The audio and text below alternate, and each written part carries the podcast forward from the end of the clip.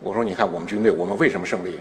我们当年一四方面军分裂，毛泽东、张国焘分裂，红一方面军、红四方面军分裂。毛泽东把那个称为叫一生中最艰难的时刻，最黑暗的时刻，比大革命失败还要惨。大革命失败，国民党杀我们，现在红军分裂了。张国焘带领八万三千红军南下，毛泽东率领七千红军北上，连张国焘十分之一都不到。找着块陕北根据地。”终于发现陕北根据地，到陕北去，结果毛泽东的率领的中央红军陕北还没到，红四方面军的力量，红二十五军军长徐海东，已经把陕北全部控制了。陕北肃反扩大化，高岗、刘志丹、习仲勋全部抓起来，红二十五军全部掌控了陕北。红二十五军张国焘的部署，徐海东与毛泽东一面没见过，毛泽东没有把握。因为不是他的部署，从未谋面。张国焘的部署，徐海东如果听张国焘的，张国焘在南方另立中央了，毛泽东带着中央到了陕北。如果徐海东听张国焘的，中央无立锥之地。毛泽东没有把握，给徐海东写了封信，借两千大洋。徐海东接信，跟军供给部长问了一下，我们还有多少钱？军供给部长说，我们还有六千大洋。徐海东大笔一挥，给，不是借是给。给中央红军五千大洋，我们留一千够了。同时附一封信，同时附信一封，红二十五军完全服从中央指挥。毛泽东一块石头落了地啊！毛泽东后来反复讲，徐海东与中国革命有大功的人。徐海东一生征战九次负负伤，其中六次重伤，但他与中国革命最大的贡献，就在中国革命。中国共产党工工红红军分裂的关键时刻，服从党指挥枪，服从中央指挥。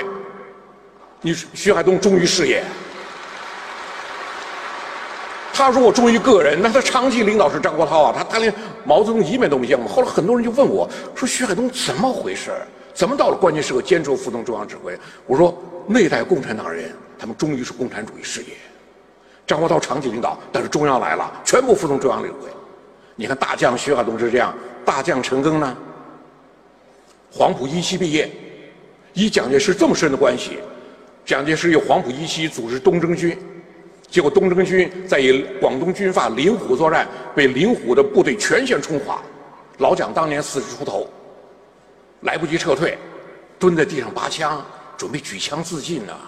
陈赓冲上来背起蒋便跑，背着蒋跑了三里路。跑过一条小河，弄条船给他弄过去，救了蒋一命。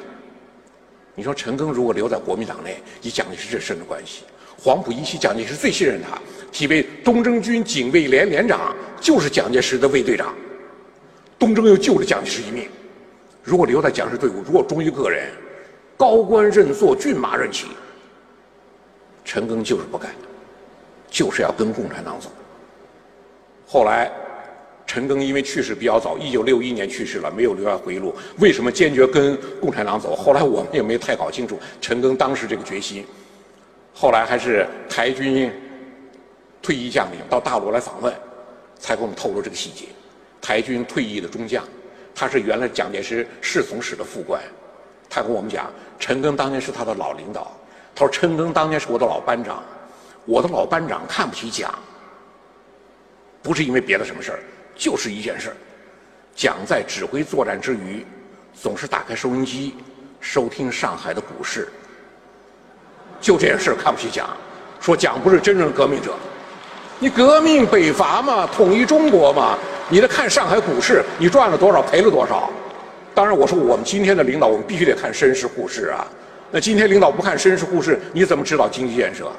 但当年你是北伐，你北伐军总司令，你老看绅士，你老看上海股市，讲的是就是陈赓觉得蒋是商人，不是革命者，不跟他干要走，找了个理由，母亲病重，我得回去看看。蒋介石很生气，陈赓讲过，蒋这么聪，蒋那么聪明的人，我哪骗得了他呀？蒋介石脸拉得很长，你真的要走吗？陈赓说，我真的要走。蒋介石说，好，你走吧，你再不要回来。陈赓一去不返。到苏联学习，没有回家看母亲。到苏联学习，回国做地下工作，在上海跟着周恩来做地下工作。然后周恩来又派陈赓到张国焘领导领导的鄂豫皖苏区，出任红四方面军师长。在此战斗中，陈赓身负重伤，鄂豫皖苏区无法救治他。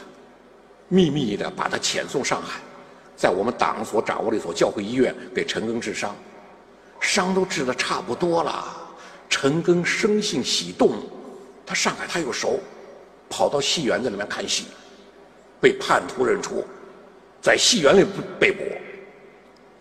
老蒋一听抓了陈赓，非常高兴，立即解送南京。只是找更好的医院给他治伤，然后派人通知陈赓，委员长马上来看你。陈赓说我不见他。来人说不是不见，走到门口马上进来了。陈赓说听见走廊上蒋介石讲了，陈赓在哪里？陈赓在哪里？眼眼前没有办法，抓张报纸，抓起报纸往脸上一呼，躺在床上看报纸。老蒋一进病房，以为陈赓真的在看报纸呢。老蒋就慢慢的往左面绕，陈赓把报纸往左面挡，老蒋慢慢往右面绕，陈赓把报纸往右面挡，就挡了个来回。蒋介石聪明人，他知道陈赓不见自己，勃然大怒，拂袖而去，在走廊一讲，怎么搞成这个样子了？怎么搞成这样子了？